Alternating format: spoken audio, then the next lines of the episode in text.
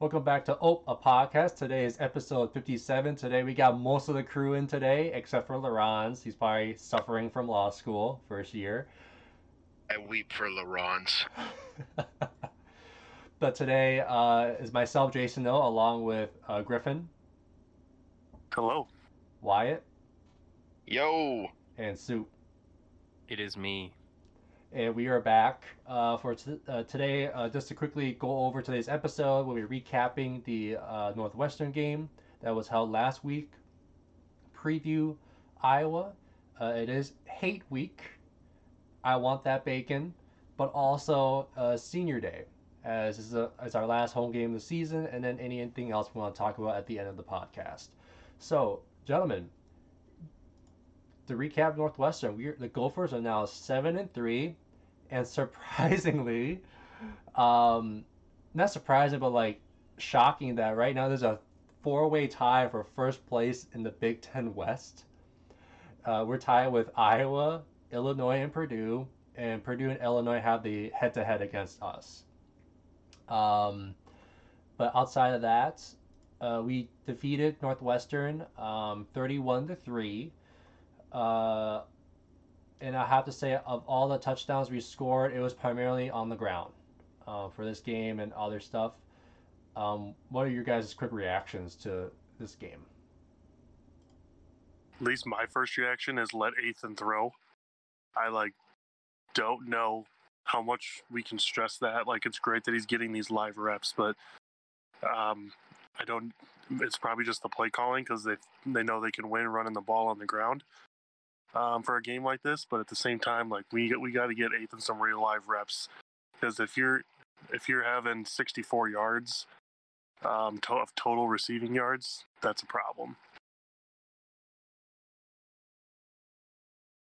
Yeah, I was just... gonna say let Ethan throw for later in the podcast, but no, I'm bringing it now. That's my quick reaction.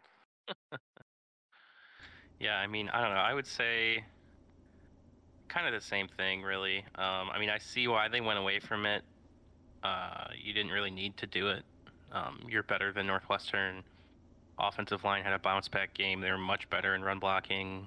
They were better in pass protection for the few times they did decide to pass. And for what it's worth, in the second half, Ethan looked a lot better than he did in the first half. In the first half, he was a little bit inaccurate, throws behind some guys on some some gimme throws. We're talking like easy slants and stuff that just have to you just have to have that just not accurate on. You know, hopefully hopefully that stuff gets worked out. But I think that's why you saw them go so far away from it. But I mean, I don't know. This was just a game where you kick the crap out of the other team up front on both sides of the ball and uh, just kind of dominate tape to tape. And it's it's nice when that happens, but when you've got question marks on offense still that you're trying to figure out. It would have been nice to see them open it up a little more, but then I guess if you want to play devil's advocate, you could say, well, why put any of the new pass game wrinkles on tape before Iowa when you don't have to? So it's kind of a catch 22, I think, there for them. So they're going to do what they want to do. So. Yeah, I tend to agree more with Soup here. Um, listen, I think letting Ethan throw is going to be a big thing, and it's going to have to be a thing this week. Iowa's defense is just too good for our offense to be one dimensional. But when you're beating Northwestern senseless, maybe you don't rush Ethan to throw the football when he doesn't need to. Especially when he was kind of inaccurate in the first half. Yeah. And you know Mo can do it you know Mo can get the job done against a Northwestern team. Oh yeah, for Keep sure. your hopes alive, and Mo is the Mo is the guy who keeps your hopes alive in that game. Yeah, like if you want to dive into some stats here, gentlemen. Um, so Ethan did not have obviously a, a great day at, at, at, quarterback, but he was seven for thirteen and sixty four yards, um, this game. But then going from there, rushing, Mo had an epic day uh, 36 carries for 182 yards um, with three touchdowns. Um, so continuing to break records and becoming pretty much the best running back in school history for us. Uh, behind that, Uh, Trey Potts got some uh, touches in there, 10 for 63. Uh, Zach Evans, I believe he's a true or redshirt freshman um, who had 6 for 29, but on the drive where we scored in the fourth quarter, he ran in for a touchdown as well. Uh, then behind that, Ethan and Bryce got some stuff in there. In terms of passing, Daniel Jackson, Brevyn Spann-Ford, and Dalen Wright contributed to the 64 yards uh, in the air that day. Um, I will, if I do have one criticism, yes, Ethan did throw some pretty bad throws in the first half, like you said, Soup. But I felt like there was some passes where, like, I feel like the receivers could have made a play on it, or some moments where like they drop passes and like that. Oh, oh I think I think that will forever shout irk us Gopher fans when receivers drop passes like that. Um, but yeah, that's pretty much it on offense. Yeah, I mean PJ touched on it too after the game. Like after the game, you know, they asked him, "What do you got to do to open up this passing game?" And he basically said, "We just have to do it." Like they're just, I mean, which pretty just tells you what the head coach thinks of just we're not executing, right? We're not executing, right? You have you get separation in a quick slant from Dalen Wright. The throw is a yard in front, like behind him. You know what I mean? Like, or you get a good throw and it's a drop, right? Like, it's just like there's always something that seems to be going wrong for them in the passing game right now, and they it, it really it like it sounds really annoying to hear him say it week after week if they just have to do it but he's right like they just haven't done it like the concepts are there guys are open sometimes and then you miss a throw guys aren't making plays like it's just you know something else every time which is it has to be frustrating. I guess maybe just for me it's frustrating knowing that we're going into a game where if if Ethan is the starter, um, that there's just not those reps that he needs. He doesn't have maybe the confidence um, and the trust with his receivers quite yet, as he's still brand new. I I understand not wanting to put stuff on tape, but I also just want to sit there and think like I want him to be ready. I don't want him Yeah. to cave and all the pressure. yeah i mean he looked pretty confident at Penn State. I think he'll look pretty confident this weekend too. Like I don't think confidence is his issue at all. I think the timing and this and stuff that you want to get down with your receivers is is much more of like a glaring problem right now. I, mean, the misses he did have, they were very to me they just felt like timing misses, familiarity misses. Like he had one really bad one over the middle to Michael Brown-Stephens that was basically thrown to nobody. And I think what was happening is uh, he saw zone coverage. He saw Michael Brown-Stephens running, you know, shell crosser over the middle and expected him to sit down in the soft spot of the zone. Throws the ball there. Michael Brown-Stephens keeps running.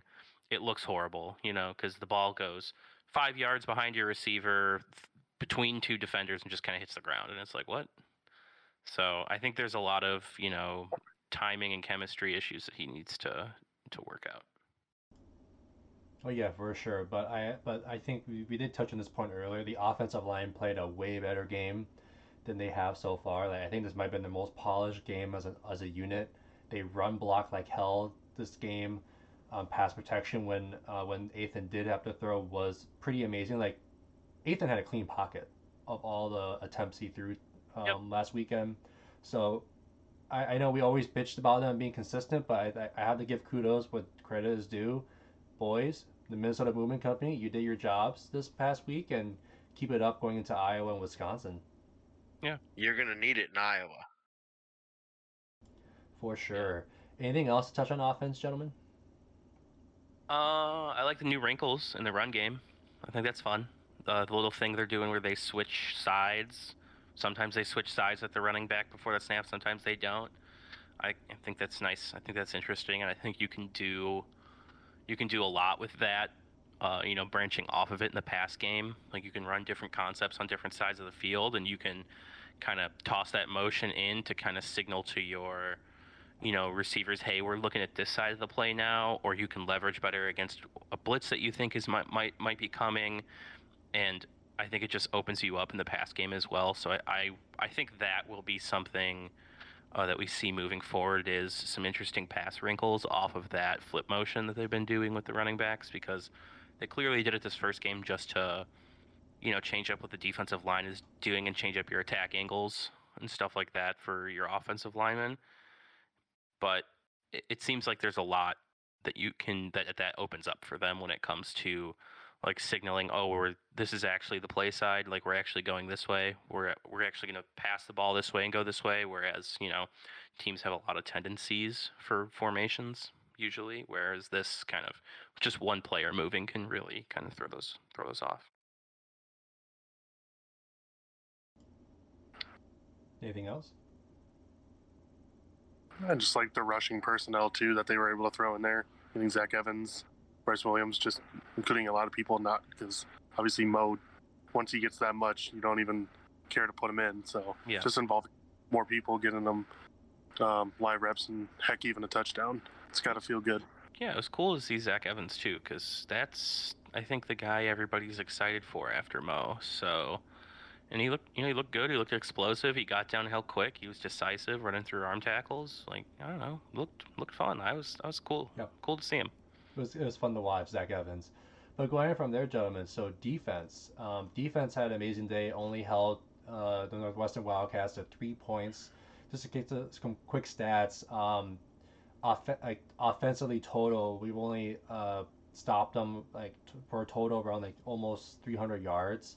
Um, but mind you, we stopped them on the on the ground. We pretty much contained uh, Evan Hull all day. He only had a high of 58 yards total uh, to his stats. But then they have uh, four different quarterbacks in that day.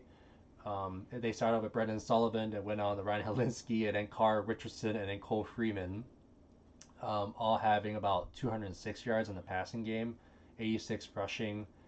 Um, besides that, uh, our lead tackler was Cody Lindenberg.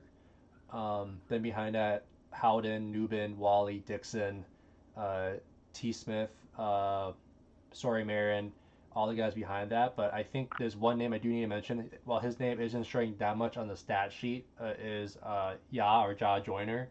Like that dude's a beast when he's on the field, uh, getting pressure um, on that offensive line against Northwestern, and you know making either stopping the run or stopping the pass.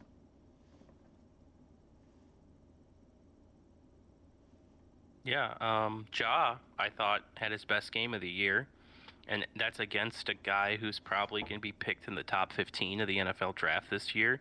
Northwestern's left tackle Peter Skoronski is uh, a certified stud. He's probably the best tackle in the entire conference, and Jah gave him fits. Jah, I mean, he had two holding calls. I remember watching the second to last. The last one was towards the end of the game.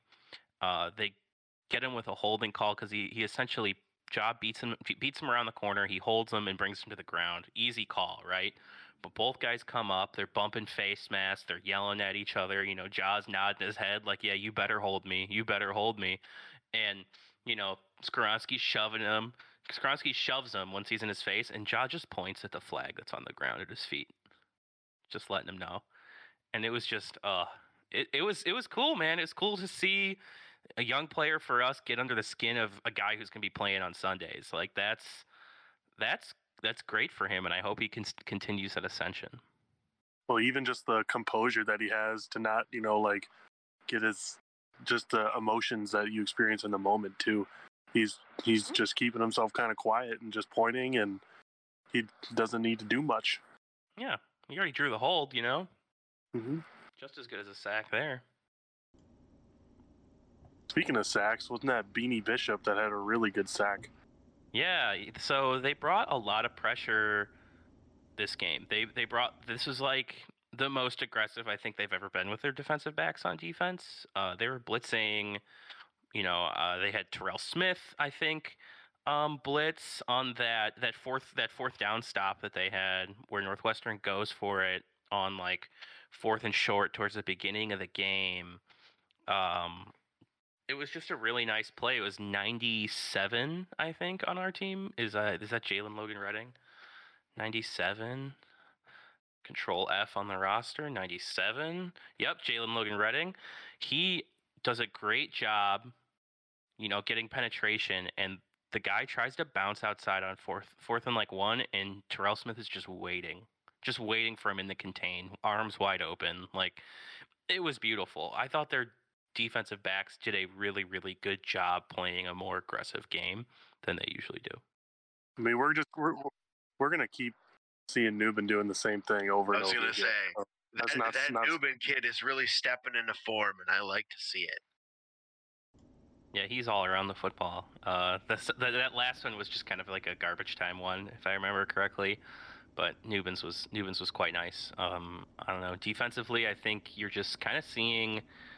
You saw him get after the quarterback a little bit too. Finally, um, flushing guys from pockets, getting in the face, forcing early throws, stuff like that. And I think it was, you know, because of what they were doing with the defensive backs and the linebackers. I mean, I mean, there were five, six man pressures a lot of the time, which you really don't see that much of, and it was nice um, to see them generate that pressure. And I mean, obviously, you know, they have the the one big the one big passing play where they get down into the red zone. They eventually kick that field goal at the beginning of the game.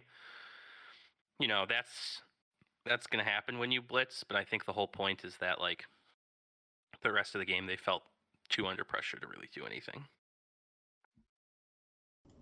Yeah, for sure. But uh, I think I think we can all agree defense played a great game, awesome game, but also some improvements too, especially on the pass rush side, which we haven't been seeing much during the last couple of weeks. So great improvement overall. But uh, next piece, let's go to the last phase of the team, special teams. Uh, Wyatt, these are your boys.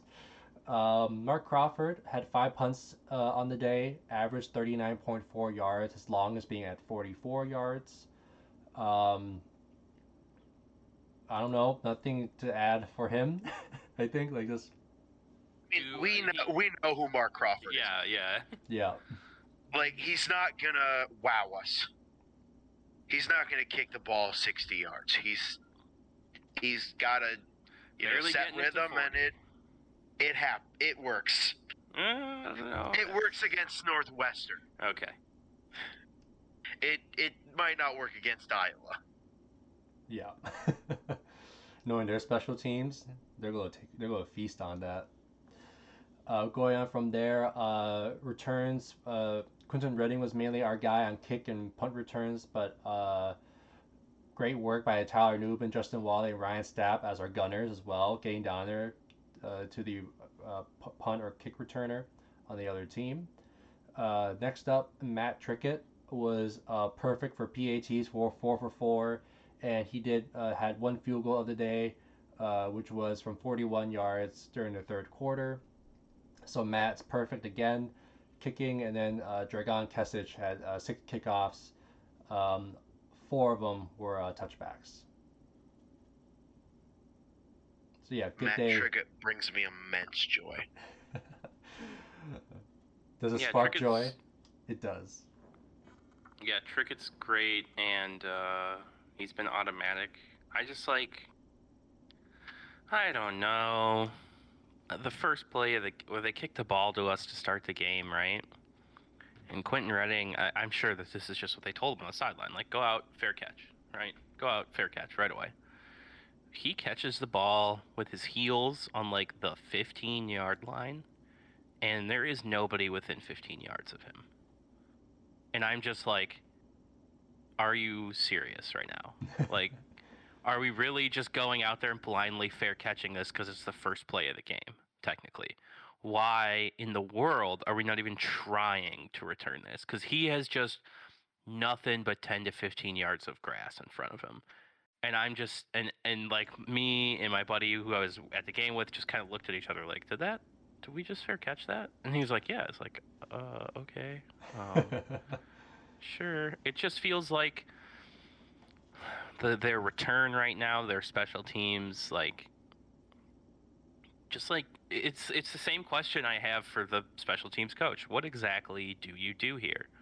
Like it, it just doesn't feel like they do much of anything besides like Matthew Trickett banging field goals. That that seems to be about the only thing that they do that like lifts the team and makes the team better. Everything else seems to be like just don't let a catastrophe happen, which I don't think is smart. just kind of I feel like it plays into his whole like 78% uh thing that he has going on more you know like if you the whole turnover battle and I think that Was just that plays into Wanker's it only like seventy eight percent of a real coach or what? hundred percent. Um, but yeah, no, I maybe generous. Everyone I was around that was said the same thing, Soup, on the first play, where it's like, how is he not returning this? Like, we want to see the dude return. Um, but you saw it like when Crawford was punting all the time too. Is he just punts it straight down and everyone just runs off the field? And it's like, really? The only play in their punt, their only like punt play they have is punt safe, and it's on both sides of the ball. They only punt punt safe, and they only receive punt safe. It is so because like a lot of the times Quentin has to fair catch the ball on punts because nobody's blocking for him because they're playing punt safe on fourth and eight for whatever reason. Like I, it just like you're not even giving yourself a chance to add something in special teams. It just it I don't know. It just makes me mad. I think it just adds more like, hey, maybe we need a different special teams coach. I don't know. I know. Well, he seems pretty. So True. Yeah, and these are the kind of things that when you're playing a team like Northwestern, you can survive that. You can go out and take the fair catch with 15 yards of grass, and you'll be okay because it's Northwestern and they're not a good football team this year. When you're going up against Iowa, if you have that 15 yards of grass somehow and you're not taking it, that's game changing decision making right there. And you know, it's if you're not gonna go out and try to win the game, you're gonna lose the game.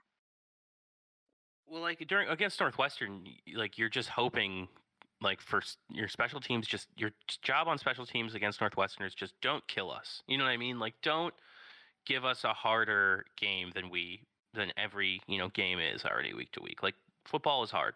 Don't don't make it harder for us. Against a team like Iowa or Wisconsin, you need your special teams to be a plus. You know what I mean? You need your special teams to be giving you something. Does anybody remember how PJ beat Wisconsin for the first time? I remember there being some special teams. I remember that. I too. remember a Philip Howard touchdown on punt. or was Like, that a- Demetrius Douglas? Dimitri Douglas? Probably. No, that wasn't I think Demetrius was- Douglas. I think it was Oh, Philip was- Howard. I think he's correct. It's Philip Howard. Oh, okay, Either way, the point stands. Like, correct. like y- y- that. w- That was a game where special teams was a plus for you. Uh, You beat a Wisconsin team that year, arguably that's better than you. You beat a, a, a team that year that was Wisconsin was a better team than you that year, talent wise, and you beat them because you have this extra touchdown. And now you just like give up on trying for that, like at all. I don't know. It just and they finally have like a like a solid returner in Quentin Redding. They finally have somebody who has got a little juice in the return game. Where the years before they would always say, "Oh, they're trotting, you know, uh, Brock Annexstad out there just to catch the punt." Like they could have pulled the kid from the student section down and just be like, "Hey, catch the punt," you know, and it wouldn't have, it would have made no difference. Like your special teams has to be a plus for you in these next two games, and you just have to like try and do something. And it, it's a perfect juxtaposition, really, with Iowa, who like their special teams is probably one of the best in the country, and they consistently generate points off of it. And it's just part of the reason why they are so good and why they are who they are. But it's for us, it's just like what, why even try and do anything on special teams? Yeah, for And sure. I, I think I think it's big to note here. Um, like Matthew Trickett, he's going to be a plus. Kid's been automatic all year. Yep. Uh, Mark Crawford, he's not going to give you the plus. He's not going to be the guy who goes out and booms a punt that's going to win you the game because that's just not what he does. Crawford is a wash at best. And it, it, plus, you're probably not going to get the game-winning play on a punt anyway. So what you really need is you need that return game to step up. You need Quentin Redding to make a play, and that's that's where you can really make a difference. And if we're not even going to try it, beating Iowa, beating Wisconsin, that's going to be a whole lot tougher than beating Northwestern. Yep. Like look at the Illinois game, right? Illinois game's a perfect example. You were dead to rice in that game at halftime. No idea what's going on. You look like garbage. You can't get anything going on offense. They're they're walking the, the ball up and down the field with just no regard for you. you come out of the tunnel and you get like a 96 yard return to the four. Boom, all of a sudden you're back in the game. Right? Like you're just you're just deciding to take away the upside to limit the catastrophic plays, which knock on wood, now I know this is gonna come back and bite me, which haven't been there, right? Like Quentin Redding's been pretty good about fielding the ball. Like he makes some weird decisions on not fielding the balls that have killed us, but those are balls that he again doesn't try to field and doesn't provide an opportunity for a turnover. He just completely stays away from those and they roll farther than he thought they might have. But like this one, like I don't know, it's just like I don't. What are you so afraid of? Like you need something. You need you need some juice, and you just seem to be like taking an option for it off the table. All right. Um, anything else regarding special teams or overall from this game? Why do the referees sometimes put that awkward pause when they're making a call? I and do you guys know what I'm talking about? yeah. When Reggie's there and he's like holding defense, like I'm wh- so glad why? you brought this up. I'm so glad you brought this up. This is everybody like I was with too said the exact same thing. I was just absolutely like like don't like your your crew's already trash. Just just call the play. Just just call the flag. Open letter to the Big Ten reps. Do better. Signed Yeah. Open Podcast. Open letter to like all football officiating in general. Just be better. I, no, I noticed the same thing. It was like he was on like a game show. You know what I mean? And it was like, oh, who's it gonna be on? And yeah, and I'm sitting here like Mo walks into the end zone, and of course when a back judge throws a flag, you're Yeah. thinking, oh, it's a hold on the offense, like easy. But then then they call it on the defense, and I'm like, why would you like just why, why? If you want to throw something Yeah. funny in there, when it's when I know there's like that viral clip of the ref being like 15 yards for giving him the business or something, yeah, but you just like say it straight up, and then you go back to doing your job. Like, fine, that's funny every now and then. yeah, But to just continue doing that, no, absolutely not. yeah. You're not Wes Giving him the business call. You're not Wes Yes, you're- McCauley. Wes McCauley's the only funny ref. yes, he's he's And not then- always great, but well, he makes up for it in other ways. Yeah, but uh, uh, that same touchdown you're talking about when that when that, that flag came out, the entire Gophers team too looks at the flag and then looks at the official, and then you see uh, all the offensive linemen pointing like, "Oh, it's on them," and you see Mo put his hands up and like a like touchdown, signaling to the sideline to like start running the extra point team on because they all immediately looked at the official and they saw him explaining like like doing the hand motions to the other guy but like everybody else was also like what is happening yeah. In the Brock, I know uh, Griffin and Soup were at the game. I think why were you watching the game from home? I did not actually see the game live. No. I was I was like laughing so like the first one I, I was laughing, but the rest like come on really like are you just really that cold that you're putting in space like is your face that frozen? Yes, I- dude, I was, I didn't even plan on going to the game, and then I ended up at the game, and I was frozen, and I had like two jackets with me. man i hate to tell you it's gonna be colder this week Won't be colder this week. I don't think I'll be there this week, but that's what i kept telling Thanks. everybody with me who was complaining about the cold i said oh it's gonna be worse next week You better be prepared for this week because this is not going to be good. yeah, next week I'm definitely wearing like six layers. So and then bring like that uh, lumberjack hat, pull the flaps down, maybe bring a lower face mask and go- ski goggles, snowboard goggles. we can talk we can talk winter gear plans after like at the end of the podcast we can i can give a rundown of what i like to do for cold games because I, I think i got it down Oh, for sure. We'll add that at the end.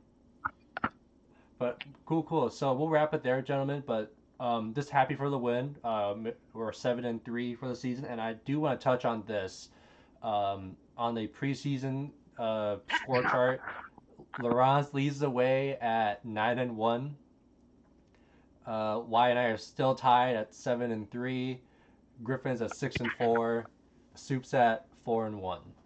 yup four and one ain't bad though It is. But uh, going on from there, so next up, Um, our second to last game of the season. Uh, it's kind of hard to believe. It's, we're getting cl- getting closer to the closer here, but it's our last home game, Senior Day versus the Iowa Hawkeyes. Hashtag Hate Week. Hashtag Floyd of Rosedale. Hashtag Bacon. Um, this is gonna be a fun rivalry game. Always will be. Always has. Um, some stuff ahead ahead here. Um, the current betting odds right now, Gophers are favored minus two and a half. Over under is 32 and a half. Um, ESPN FPI is favoring us 68% versus 32% for Iowa. Um, and it's going to be kickoff on Fox for a 3 p.m. kickoff this Saturday, the 19th, at Huntington Bank Stadium. Um, You know what a hilarious prop bet for this game would be? what? What's higher, the points total or the temperature? uh, let's see here. According to the app, they said a high of 32 during this game. The line's what, 32 and a half? I thought the I thought it was 35. Oh, it is 32 and a half. Okay. it is That'd be updated. a Yeah. fun one. but yeah, um, but before we get further into the game, gentlemen, I do want to take a moment just so uh, just to talk about our seniors. Um, some of these guys that played with us for five, even six, seven years, uh, thanks to the eligibility waivers that they got either through the NCAA and especially with COVID, uh, again that extra year. Um, so Soup sent us this tweet here on the group chat uh, from the per the Daily Gopher. So shout out to those guys. Um, these are the current seniors that has no eligibility left. Uh, quarterback Tanner Morgan. Next up, running back Mohamed Ibrahim. I'd like to throw an asterisk on this one because he technically does have one more year. Okay. Uh, But- Mo, Mo, right? Yeah, Mo technically does have one year, one more year because of the 21 red shirt, medical red shirt. But uh, I don't know. I I think the kid's gonna get a cup of coffee in the NFL, and we'll see what happens. And I don't.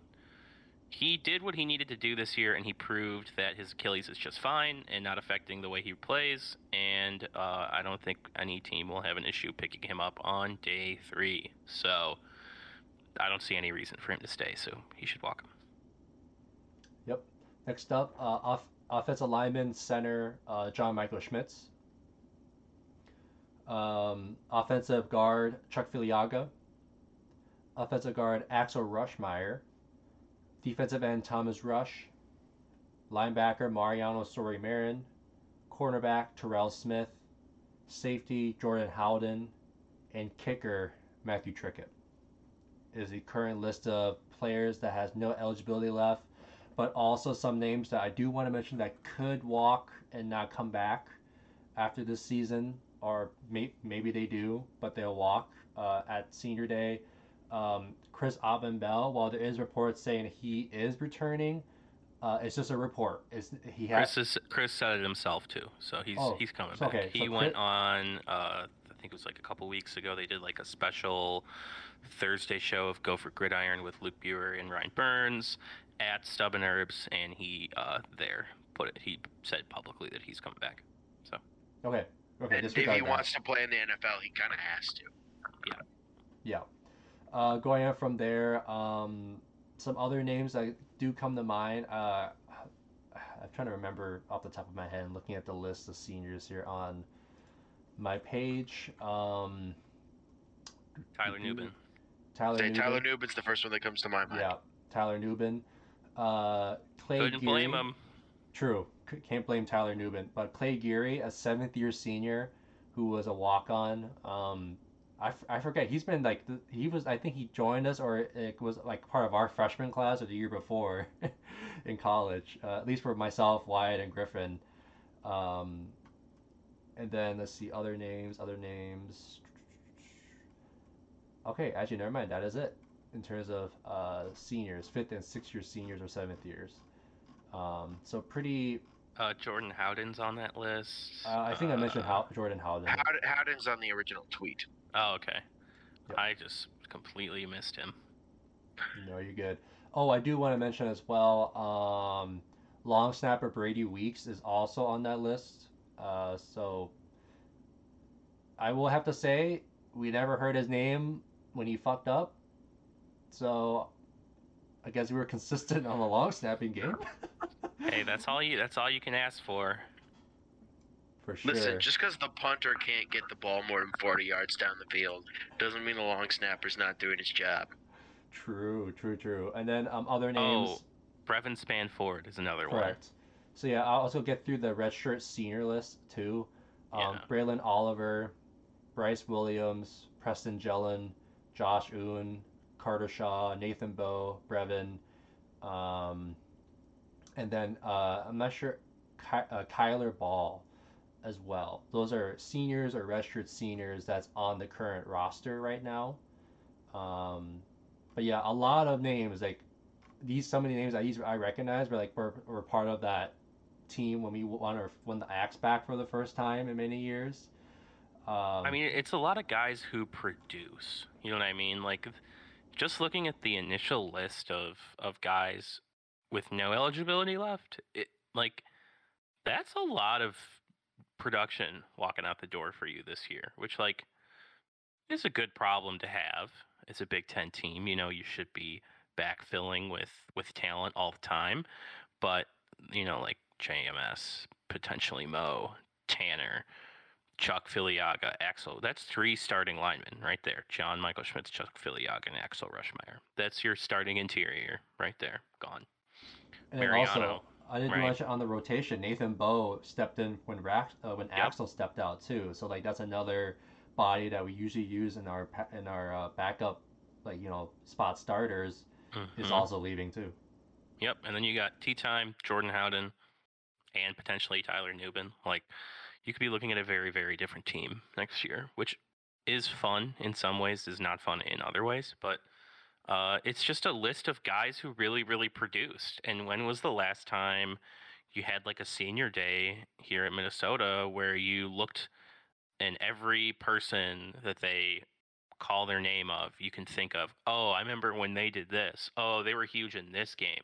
Oh, they've been solid for all these years. Or, oh, he's leaving. Oh, no. You know, like when was the last time we looked at a list like this and saw talent?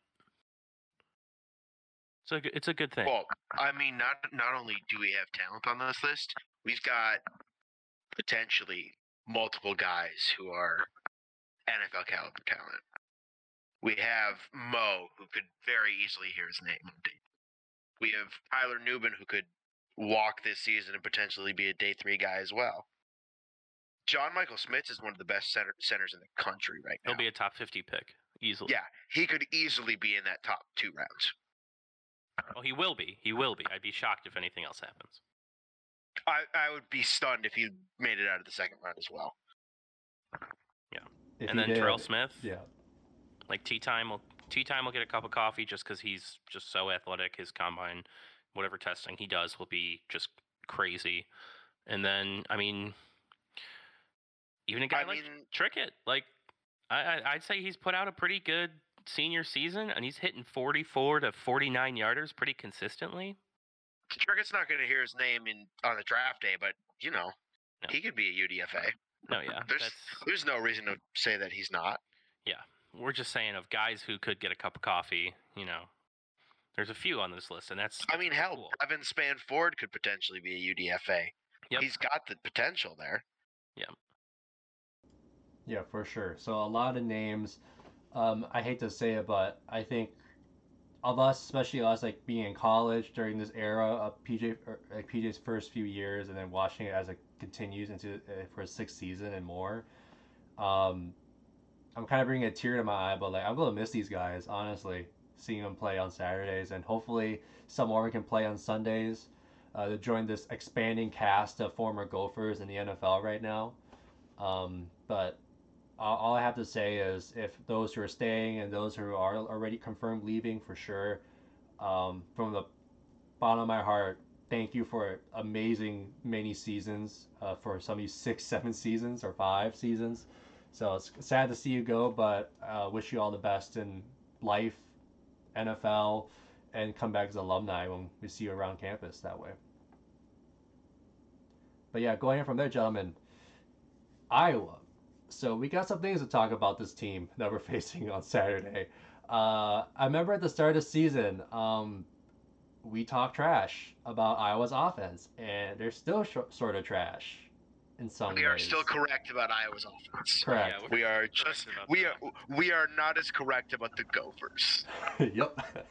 But um, as we talked before in, in, the, in the last segment, but like, even though offensively they have not been great, Brian Ferentz, hint, hint, wink, wink. Um, but defensively and special teams, Iowa's bread and butter pretty much on that roster has always been excellent year in and year out. No matter if they lost talent to the draft and to seniors leaving, um, to even trans like Charlie Jones, who was formerly of Iowa, went on to Purdue and be, pretty much became their t- the Big Ten leading receiver at Purdue, plus being an amazing returner for them as well. Like Iowa produced talent on th- on those two sides of the ball, except for offense, and I think that's gonna be a key thing. Like defense, we've been playing great uh, as well on our end, but I think we're gonna get a really tough matchup with their defense, and then also if we fuck up or don't take opportunistic uh, moments in special teams, um, they're gonna kick our ass and win the field position game almost every time. So uh, that's my quick tidbits from what I've pretty much been seeing throughout the season and coming into this game. Uh, what about you guys coming in uh, for this week?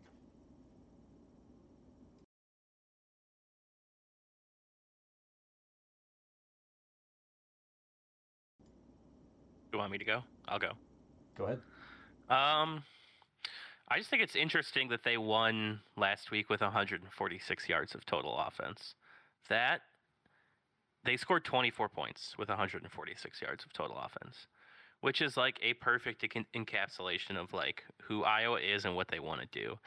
They had a really long punt return, shocking, I know. They had a really long punt return, set them up for an easy touchdown, and then they had a pick six. So that's 14 spo- points off of defense and special teams. And they put up, what, 10 points on offense, I guess? But this is what we've been saying, right? Like, they find all of these extra ways to squeeze points out of a game. Yeah, their offense might not be that great, but they find ways to put points on the board at the end of the day. And they do it in a in really interesting ways. Like Petras's line for the game was 14 for 23 for 94 yards. Yikes. Their running back 22 carries, 57 yards and a touchdown. Braylon Allen in that game when they, they played Wisconsin, 17 carries for 40 yards. I mean, they're gonna they're gonna stop the run. They're gonna make us throw the ball, and they're gonna make they're to throw a lot of weird looks at a young kid and they're to try and get him to turn the ball over. So we're about to be sitting through a very, very, very borderline, like unwatchable football game. It is going to be boring. It is going to be a grind fest. And I would normally say that that would favor the Gophers. But I, but it's just like, where's your X factor, right? Where are you? where is your explosive play that that helps you win the game? Who is doing that for you? Right? It, and it's just I don't have as much faith in it as uh, watching Iowa. It seems like every week get a defensive touchdown or a special teams touchdown. It's just it's crazy.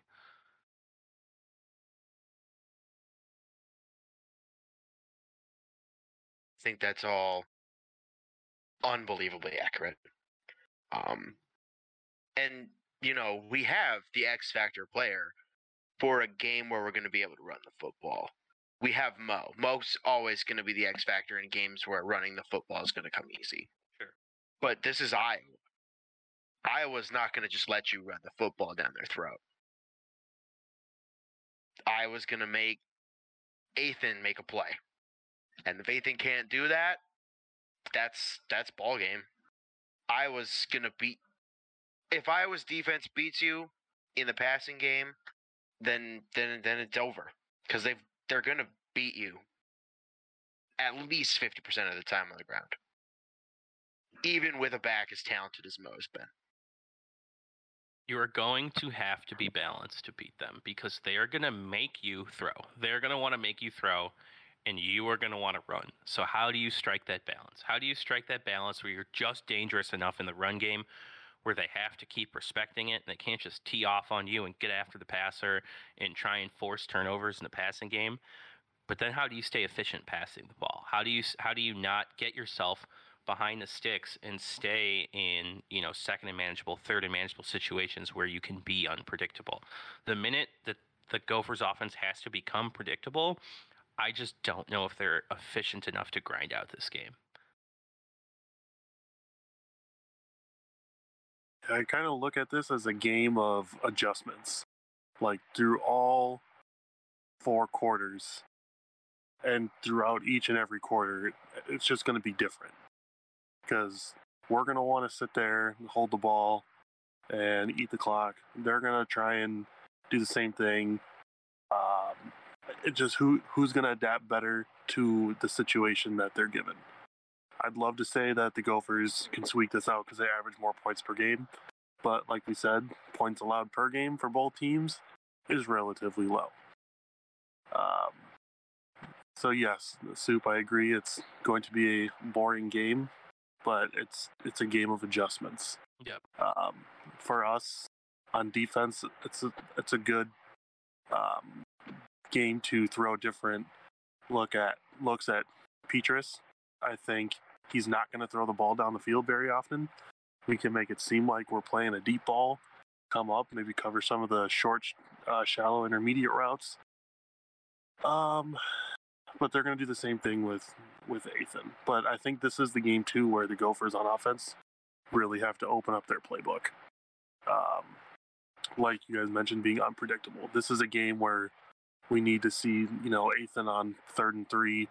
Um, maybe do maybe keep it and run for a first down and slide um, instead of just running a normal you know outside zone to Mo and see what he can do because we all know what he can do. But in this game, no matter what someone can do, they probably won't be able to. Um, so this it, it, doesn't even matter that you know Wisconsin's next week, after the week after. Just you got to open up your playbook if you want to win this big game. Yep, uh, I'd really like to see them toss around some, uh, like, mo- I want I want to see them move the pocket, right? I think now that you have a guy like Ethan back there, they're going to want to get upfield on you, whether it's against the run or against the pass. They're going to try and contain. I really want to see like some shotgun, you know, sprint outs or even under center hard play action that they've sh- shown a couple times because I think that that would go a long way for you in just keeping them a little off balance. Have them all flowing one way and going back the other way with the play or, or something like that, right? And I think it's just a better way to go about attacking this Iowa defense that is going to be very fundamentally sound and, and really just try and make you break them. They're not really going to do anything uh, that's going to surprise you from like a coverage standpoint, maybe from like a pre-snap looks to post-snap looks, rolling into sh- out of shells and stuff like that is going to be different. But when it comes down to like what they're going to play in their base defense, I don't think it's going to be too different. I think you want to move the pocket and get people running around because that's when people are going to start, you know, making mistakes.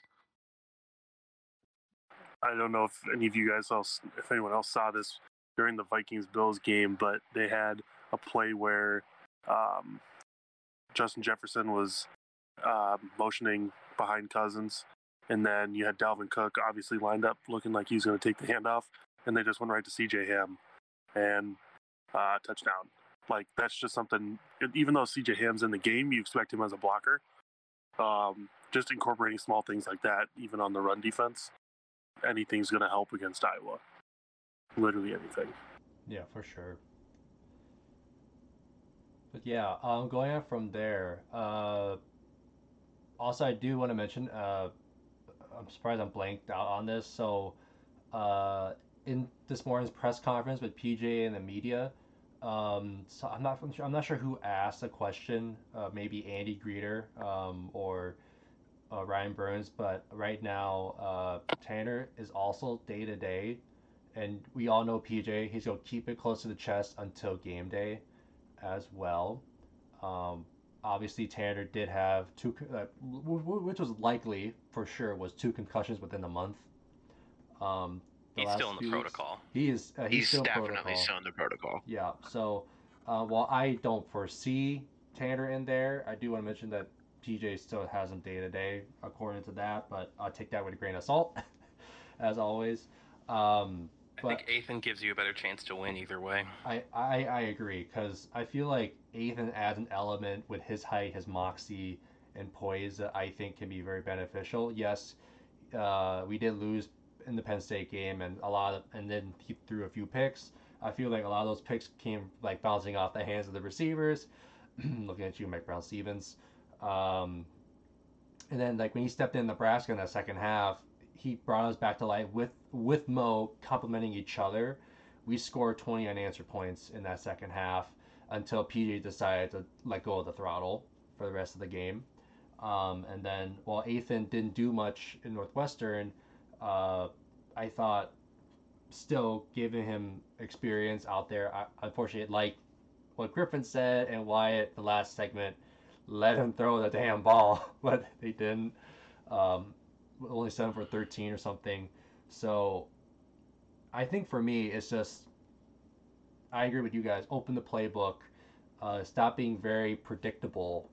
Um, you know, open open things up more because if we start being predictable, we're going to be like what happened to us against the Illini um, and many other games that we have this season where we either we struggled and also lost. So um, th- that's my two cents, at least from what I'm gleaming into. But anything else before we proceed on, gentlemen?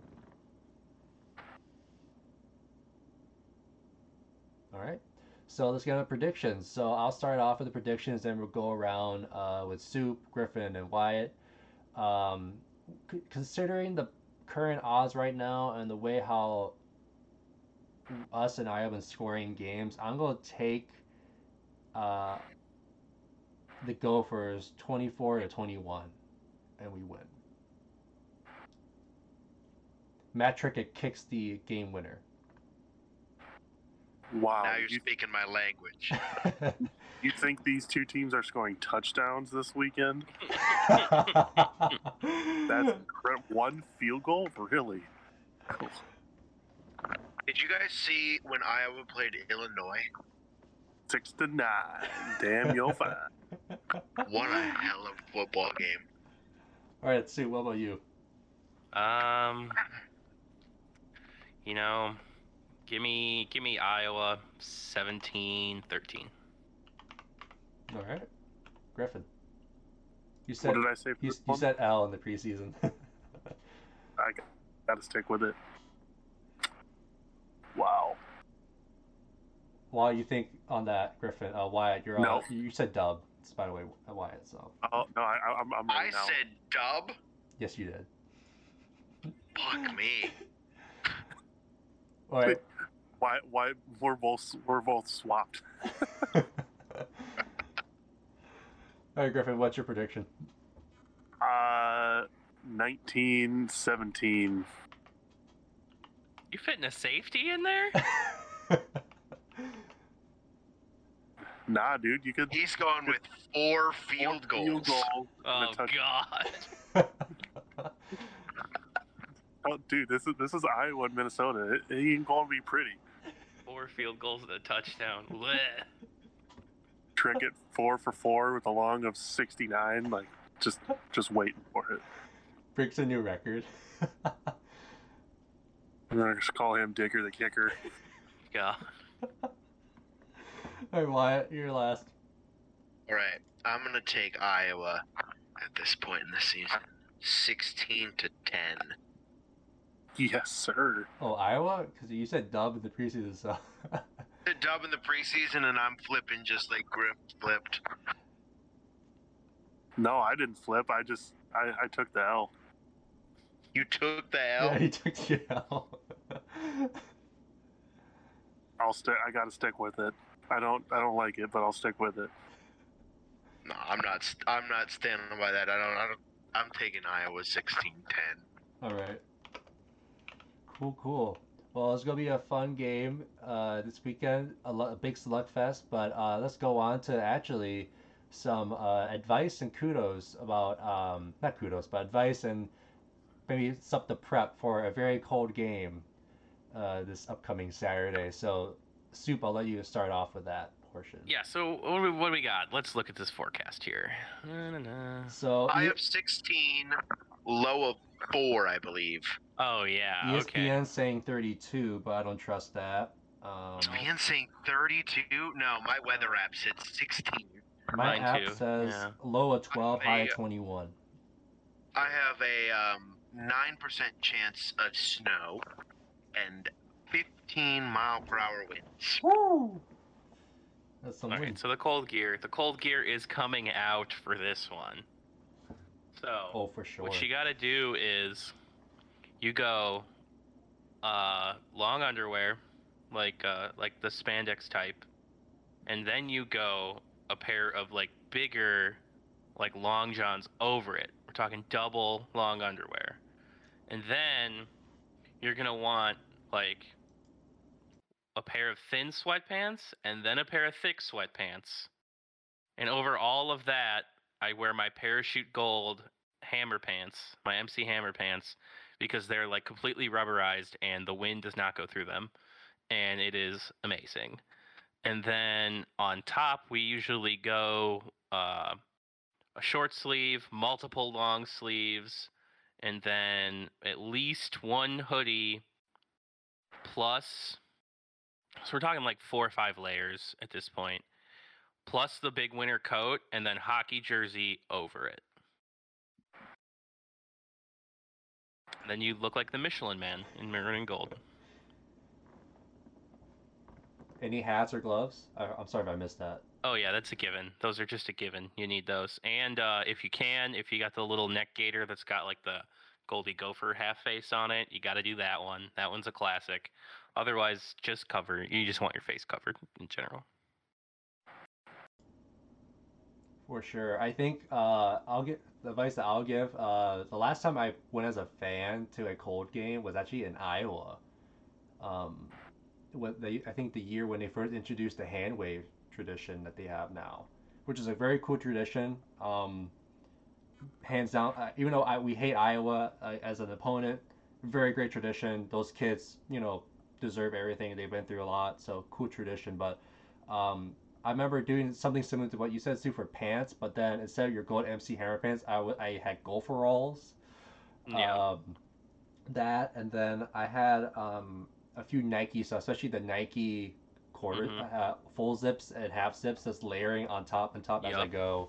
And then I wore uh, a headband to keep my head and ears warm. Um, and I wore leather gloves because those are pretty dandy when they're uh, when it's winter time. But that's all I have. What about Griffin and Wyatt? What do you guys got for winter game Yeah, I feel like we're not commenting quite enough on the gloves. Um, leather gloves is a good suggestion, but really any thicker glove, or if you can do it, a mitten. Team I really like. I really, yeah, chopper's a good one. I, I had I had choppers at the game uh, this past weekend, and that was clutch. Me too. Team choppers, baby. Let's go. Yeah, But you guys and you also your face. need. Yeah, you also need multiple pairs of socks. By the way, you need whatever. I'm ta- like two or three at least. Mistake by me, only one. for sure. Wear a. Say it again, Wyatt? Don't don't be afraid to pull out the boots. No, you got to. It's the only way you You fit got- like all three all three socks in there. Cause I go like one Columbia wool sock with a Nike like a regular Nike dry fit sock under it, and then another Columbia like bigger fleece lined sock ab- above that, and then boots, and I'm usually good. Yeah.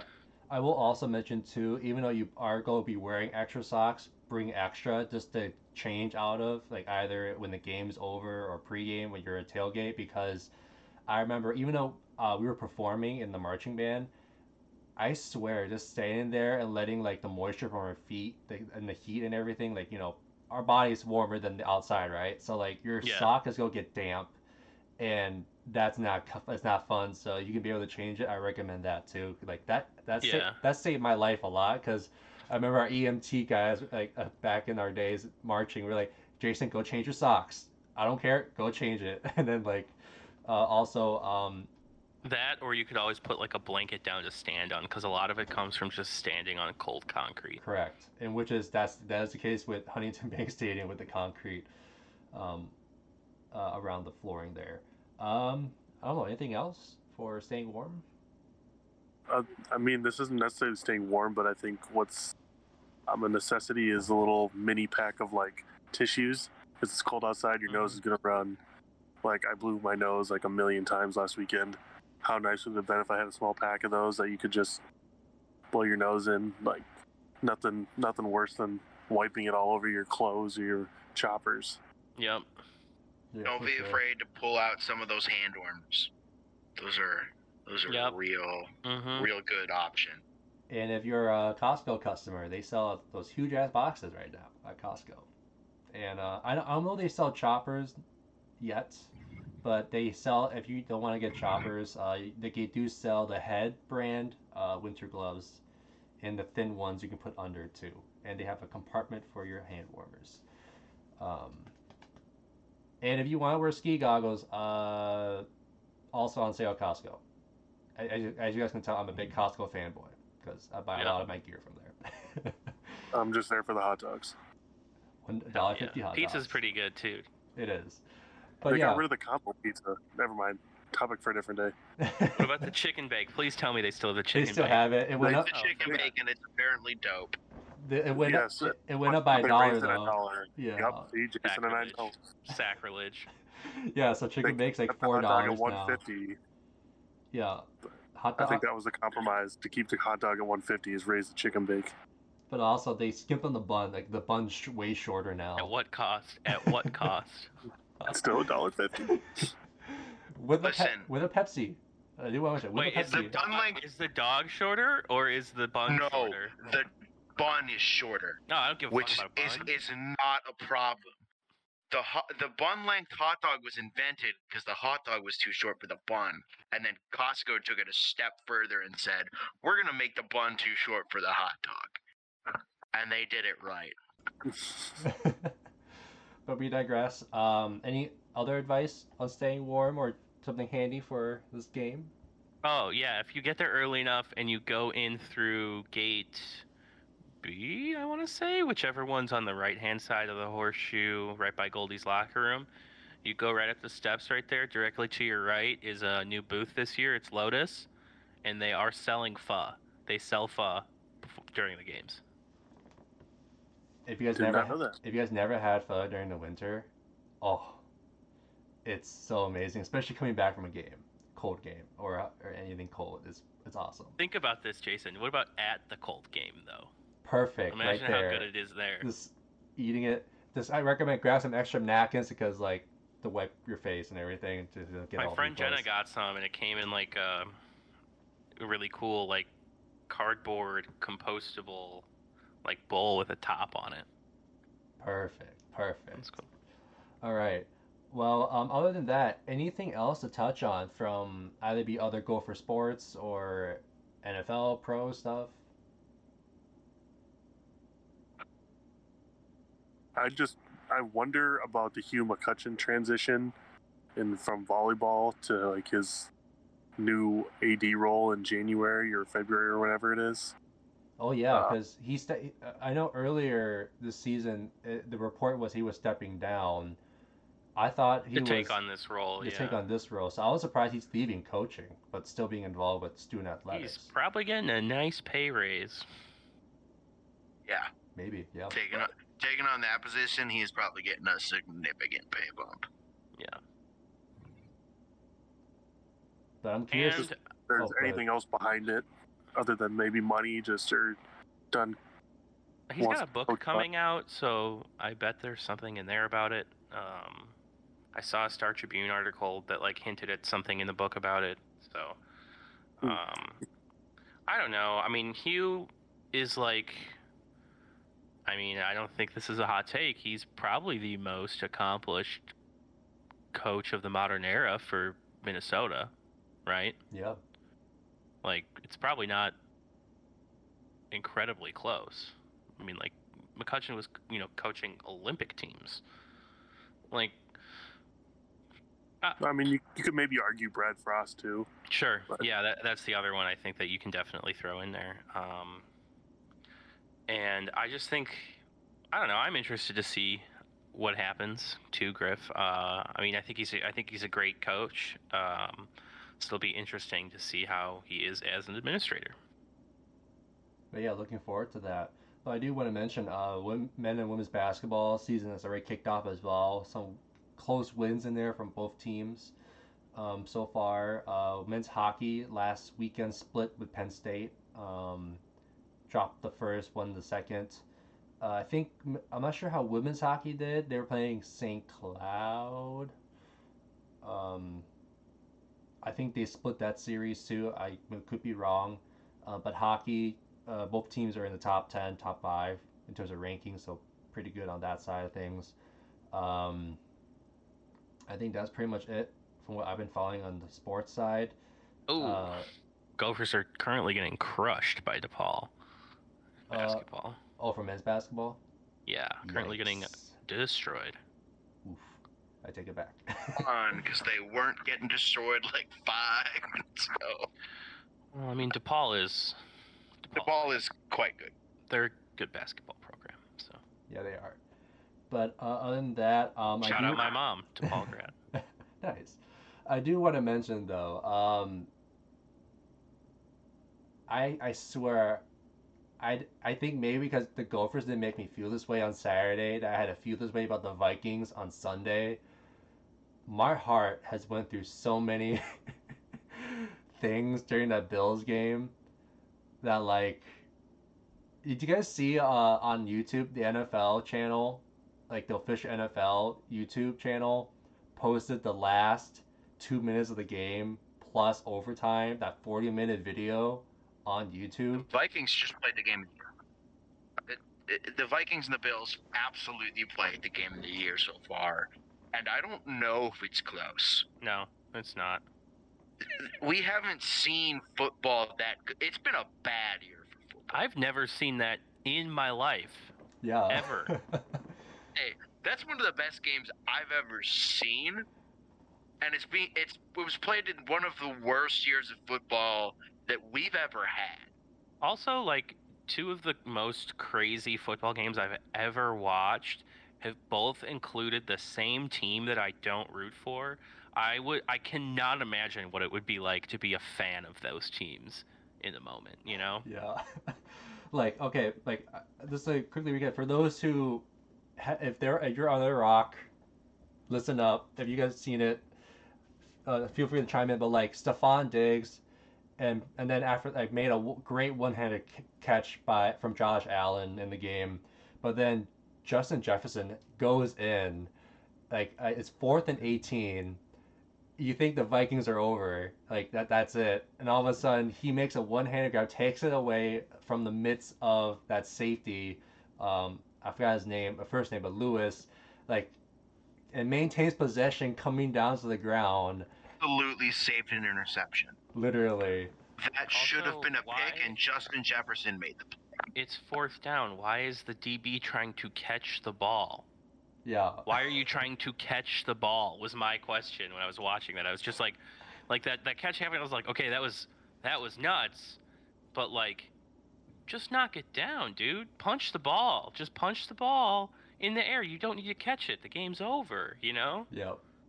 But he didn't, and yeah there's something about DBs and the final seeing, minutes seeing of that football game. in the air, just seeing that ball in the air in general is a death sentence. Sometimes. And it's like, oh, I'm PJ Williams. I'll just you know let the I'll let Stefon Diggs behind me. Nothing bad can come happen, like whatsoever.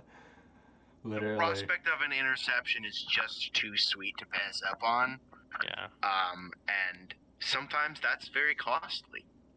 Well, I mean, guys got... get guys get paid to make plays, right? So it's it's tough. Like, how are you going to tell a guy to not pick the ball off one at the end of the year it's like, oh, well, you know, you're going to this new team and we're only going to give you this much money because you didn't have any picks. You know, sucks. One less time, pick than you could have had. Yeah. But at the same time, don't be greedy because you saw Josh Allen try to get greedy at the end. He's just, oh man, yeah, he's just going for it all, and you know Patrick Peterson's just right there undercutting the route. Yeah. I mean, yeah. he he wanted it all, and it's like, you How can. How about Pat Pete this year? My man's old and he's still getting it. Did you I see, don't know if he was fully healthy last year.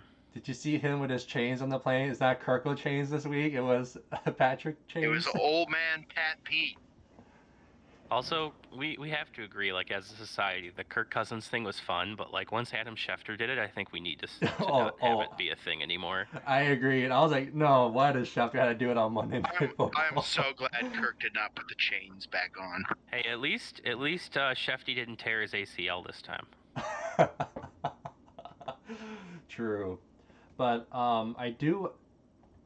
While we, uh, most of us here, a good chunk of Minnesota fans, I do want to give some props uh, to the, our Bears fans, which is Soup and Laurens. We don't Um, want- we don't want let's any props let's let's start with our condolences. Hey, Um, hey, you guys enjoy seven more years of Kirk Cousins, all right? You guys have fun with that. I'm gonna be over here with Justin Fields, okay? Hey, that kid is starting to show why he got drafted where he did. Man, That kid could be dangerous. he's a dude. I just like people like people are obviously upset about losing the Lions. So am I. I saw it coming from a mile away though. I've been I said all week to people this is a huge trap. This is a trap. This is a trap. Like, you know, Justin's getting like national praise. You know, people are like, "Wow, they've really turned the offense around," which which they have to their credit. But like, you know, they've scored 30 points 3 weeks in a row, 29 points in like four straight games or something and but you just Well, can't play any defense at all. Part of it seems to be that they figured out that they have Justin Fields at quarterback. like they stopped the Jay Cutler offense. Yeah. It's more of um like putting Teven Jenkins at right guard turned out to be a good decision and uh Justin has really turned a corner when it comes to um seeing what's in front of him. I know that sounds like dumb, but like before he was um, breaking pockets too he wasn't uh, as effective last year running because he wasn't uh, breaking the pocket in a smart way he was mainly just panicking and bailing out of pockets last year he did a little bit to start the season but ever since they kind of started uh, calling these like actual run plays for him it, I think it's allowing him to see the game a lot easier. It's allowing him to get in rhythm a lot a lot quicker in games, and I think I think he is because he is a deep ball guy. You know what I mean? He loves pushing the ball downfield. He's got a cannon, and I think he is a rhythm guy. Like I think he needs those early plays where he's in the game. You know, you you get a hit, and you're like, all right, here we are, we're here. Or you know, you hit the easy slant or hook or whatever. Like I think he needs he needs that. He needs to feel involved, and I think they've done a, a very big job like keeping him involved in all aspects of the offense these past four weeks, and it's been good. So I don't know. We saved ten spots of draft position by losing the Lions, which is like, I guess that's good, but I don't, I don't like losing them. But you know, it's I was gonna say it, it's it's a tough loss to take, but like you're gonna go get you're gonna go get either a defensive player. Probably you're gonna go get a defensive player. And what you would have, if you had asked me at the beginning of the season, like, what's your best case scenario for the Bears this year? It's Justin's balling, we're putting up a ton of points, and just losing games still. Which is exactly what's happening right now. And, like, it feels horrible in the moment, especially in games where, like, okay, you guys didn't see this game. And I know I, I don't like to be this guy, but holy shit, did the refs have it in for the Bears this year? It is tough the penalty split was nine to two. That that just doesn't happen. You know what I mean? And Yeah. like they were getting all these soft calls, and then on our when we're on offense, like they don't call anything. You know what I mean? It's like if you're gonna call the ticky tack stuff, you got to call it both ways. That's all I'm asking for. But you know, they're not doing that, and so we're up two touchdowns in like the third quarter or something, and Goff throws a pick to Jack Sanborn that essentially seals the game because we're just going to run this ball out. It'll be halfway through the fourth quarter by that time. If we get any points, the game just ends, right? They take it back because of, of they call a hands to the face penalty on our DB because he jams the guy at the line, and unfortunately, the guy stepped wrong and something in his leg popped, and he just fell down. So the official threw a flag, takes away a game sealing pick. Then the Lions score on the next play. Then our next play on offense, Justin throws probably the worst interception of his life, and it's an easy pick six. and all of a sudden they're winning, and it's like whoa, whoa, whoa, whoa, whoa, like, and that's it just went off the rails at that point. But like, if they don't call that, and there's you know a couple other weird ones in there, if they don't phantom, there's a phantom hold on the first drive of the game. The Bears are driving, they're in the red zone. Holding call comes out, they take a field goal, and it's just like you would like to see them, you know, get over those things too, but like they always seem to come at like the perfect time to just cut the Achilles heel. And it's just it's annoying, but I don't know. They're just a young team right now and they keep finding ways to lose games because winning games is hard in the NFL and you have to learn how to do it. And they're just so young right now and, and so talent efficient outside of Justin that like it's it's just ugly at times, but you know. Mhm. That was cathartic for me. Thank you. It just seems like refs are kind of bad everywhere right now. No, it's been a tough year for officiating. I, I mean, even the Vikings are feeling it. It's Yeah, just yeah, not. you guys had some we're not. ones. We're not losing games because of it. We're Oh, almost You, almost did. You almost did. Yeah. almost two weeks in a row now. Yeah, that Gabe Davis. I don't know how that was not reviewed. That was clearly Um, a drop. In OT, No, yeah. on the Dalvin Cook stop, there was 12 guys on the field for the Bills. That one Yep, too. saw yep. that too. Not only that, the hand was like pretty much lined up offsides, like Perfect. in line, in Love line with that. the. Hmm. And, And I'm like- obviously, like the ref tackling Cam Bynum on what should have been an interception against the Commanders. Yeah. Like, is is officiating young and talent deficient as well? No, the, I think the problem is officiating is old because they don't really pay that well, and uh, people don't want to do all that work for nothing because it's a it's a very high pressure, high stress job. I mean, you're you know officiating the outcomes of you know things that are on TV that make millions of dollars every game, and people who make millions of dollars every game. And at the end of the day, it's like on you, and you're like barely making. You can't even. It's not even a full time job. You know what I mean? Like uh, referee pay in the NFL has been a problem for a really long time, and unfortunately, it's going to be a problem for a really long time until they decide to do something about it. But yeah, for sure. But other than that, let's bring it a wrap here, boys. We are way over time. But uh, everyone, thank you so much for listening in to episode 57 of OPA Podcast. Again, we were recapping Northwestern, previewing um, our last home game versus Iowa, hashtag hate week, hashtag bacon, uh, plus senior day as well. Um, and then and, And some then just some good stuff. old rambling. Yeah, for sure. But uh, we'll, Old therapeutic rambling for soup. I think for all of us, honestly. But overall, thank you so much for listening or watching the podcast today. And we'll see you guys next week to recap Iowa, preview Wisconsin for Axe Week. But going from there, wish you all a great week. And oh, Oh,